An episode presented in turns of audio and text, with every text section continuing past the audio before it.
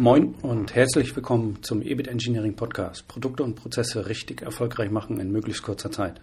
Mein Name ist Frank Bröker und in dieser Folge beschäftige ich mich mit der Frage, ob Vertrieb eigentlich vom Kundenvertreiben kommt. Ich habe jetzt ähm, wie jedes Jahr eigentlich mal wieder geprüft, was die Gasrechnung hergibt und dann stellt man fest, okay, ist wieder eine Erhöhung drin. Und im vergangenen Jahr war das so, dass ich ebenfalls eine saftige Erhöhung reinbekommen hatte, über 20 Prozent. Ich glaube, 25 Prozent wollten die mehr haben.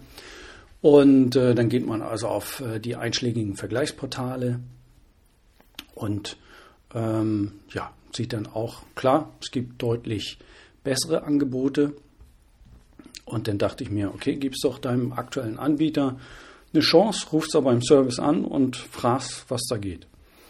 So, und ähm, das ging ratzefatze. Die sagten dann, nee, ist kein Problem. Dann äh, stellen wir sie entsprechend äh, um. Sie bekommen ein Angebot von uns und dann äh, partizipieren sie äh, genauso von den äh, Tarifen wie jetzt Neukunden. So, gesagt, getan, alles gut. Das war vor einem Jahr. So, jetzt wieder ein Jahr rum. Jetzt kommt wieder eine Erhöhung rein. Diesmal 28 Prozent. Hm, dachte ich, geübte Praxis, alles klar, rufe ich mal an. Und ähm, ja, das erste, was war, also es hat sich eine, eine, Dame gemeldet, äh, das ist ja erstmal nicht das Thema, ob Dame oder Herr, werde ich erstmal voll gehustet. Sicherlich auch ein Versehen, muss auch nicht sein, aber das ging dann so weiter. Ich schildere meinen Fall, sie guckt sich das an.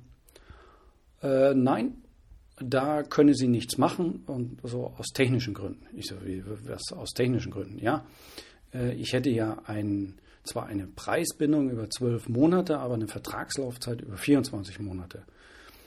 Ich sag, ja, das ist schon richtig. Ich habe ja aber auch ein Sonderkündigungsrecht. Ähm, ja, das stimmt. Ähm, und dementsprechend kann ich da ja auch Gebrauch von machen, aber aus technischen Gründen äh, können Sie da jetzt nichts machen. Hm, dachte ich, okay, frag's nochmal.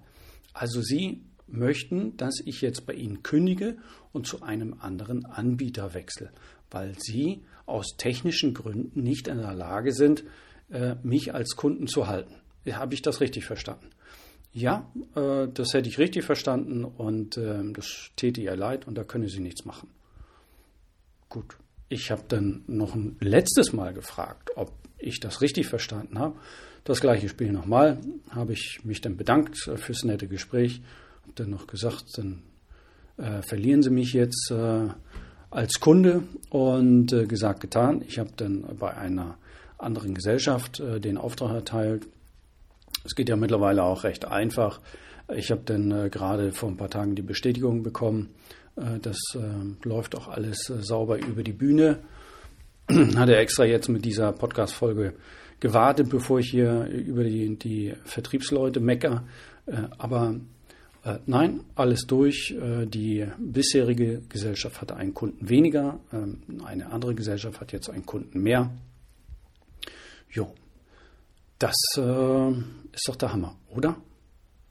Das war jetzt eine Szene bei einem Gasanbieter, der eine völlig unmotivierte Mitarbeiterin ans Telefon gesetzt hat. Vielleicht hat die auch einfach einen schlechten Tag gehabt, vielleicht hat die auch von einem komischen Vorgesetzten genau diese Vorgabe bekommen. Ähm, ist, ist doch wirklich gaga.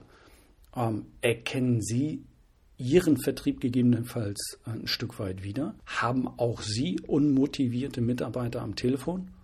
Haben auch Sie Personal, das keine Idee hat, mal vom gewohnten Weg vielleicht abweichen zu können? haben auch Sie oft die Frage, wie es sein kann, dass Sie schon wieder einen Auftragsrückgang zu verzeichnen haben, obwohl Sie ein tolles Produkt haben? Also achten Sie um Gottes Willen bitte auf das Personal, das im Kundenkontakt ist. Notfalls lassen Sie das Telefon unbesetzt. Der Kunde ruft wahrscheinlich eher noch einmal an, als dass ein schlechter Mitarbeiter oder eine schlechte Mitarbeiterin den Kunden vergrault. Was auch nicht geht und bei schlecht trainiertem Personal vorkommt, dem Kunden wird alles recht gemacht. Das Ergebnis ist da dann nämlich, dass sie jeden Mist als Auftrag äh, in die äh, Produktion reinschmeißen, äh, die sich dann letztendlich damit herumärgern müssen und äh, sie wundern sich nachher, dass ihnen die Kosten weglaufen. Äh, das ist dann so dieses Thema Sonder, Sonder, Sonder, dann noch Kleinstmengen, aber bitte zum günstigsten Preis.